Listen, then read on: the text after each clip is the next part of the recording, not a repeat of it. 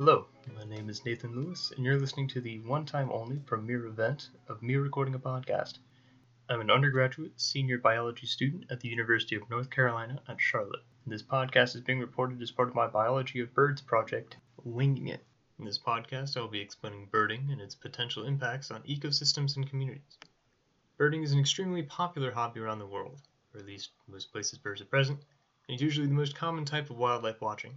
Data collected by the United States Fish and Wildlife Services during their 2016 National Survey shows that of those surveyed, 45 million people said they participate in and have a special interest in birdwatching, and over 16 million of those individuals have traveled with the intent of wildlife observation.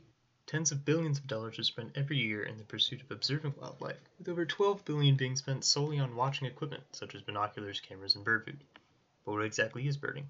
By definition of the term, it is the observation of birds in their natural habitats as a hobby. Most people enjoy this hobby from the comfort of their home using bird feeders, which usually just attract pigeons, cardinals, or squirrels tempted by a free week's worth of food.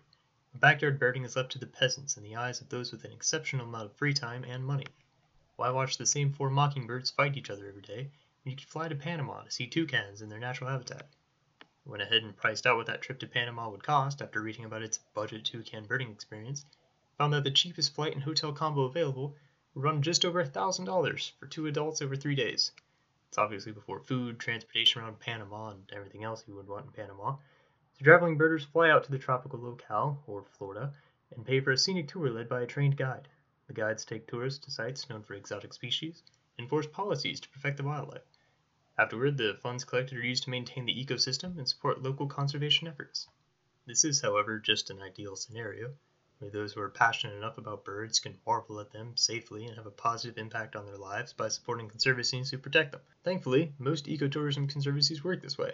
However, as with everything else on this blue planet, people have found a way to exploit the system at the expense of wildlife. A proper birder or guide understands that the habitat of the birds should not be tampered with. The interactions between humans and wild animals should be kept at a minimum. Some people don't care about the repercussions of their actions and would much rather get their once in a lifetime photo make sure that tourists leave happy and be respectful to a few birds. You get equated to trophy hunting, paying large sums of money to harm the natural balance. These bad birders find a location with lax laws on conservation, or somewhere in enough economic trouble that the local inhabitants reasonably can't afford to pass on the opportunity, and exploit the hell out of them. If there's an endangered species somewhere on a stretch of land with an airstrip, you can bet there's someone willing to pay money to mess with it. Once there, the actions of humans could endanger the health and safety of the birds in many ways. For more detail, I'll describe the article written by Jacob Kronenberg, a researcher from the University of Lodz in Poland, who focuses on ecological economics, social ecological systems, and sustainable development, who published an article in 2014 regarding the impacts of birdwatching. In this article, he addresses the obsessive nature that some birdwatchers exhibit, the lengths they go to to spot rare species, and how they affect populations. He separates the effects into two groups direct and indirect impacts. Direct impacts would be the result of purposeful interactions, while indirect is something that occurs without the intent to do so. I'll provide examples. For direct impact, birders' presence around birds' nesting sites or breeding grounds, especially if they get up close, or flushing birds out of hiding to provide a better view or camera angle can cause a great deal of stress to the animal. The birds may be less willing to move around their habitat to eat or find mates out of fear of humans, and predators may take advantage of these situations as well, thereby putting the birds at greater risk.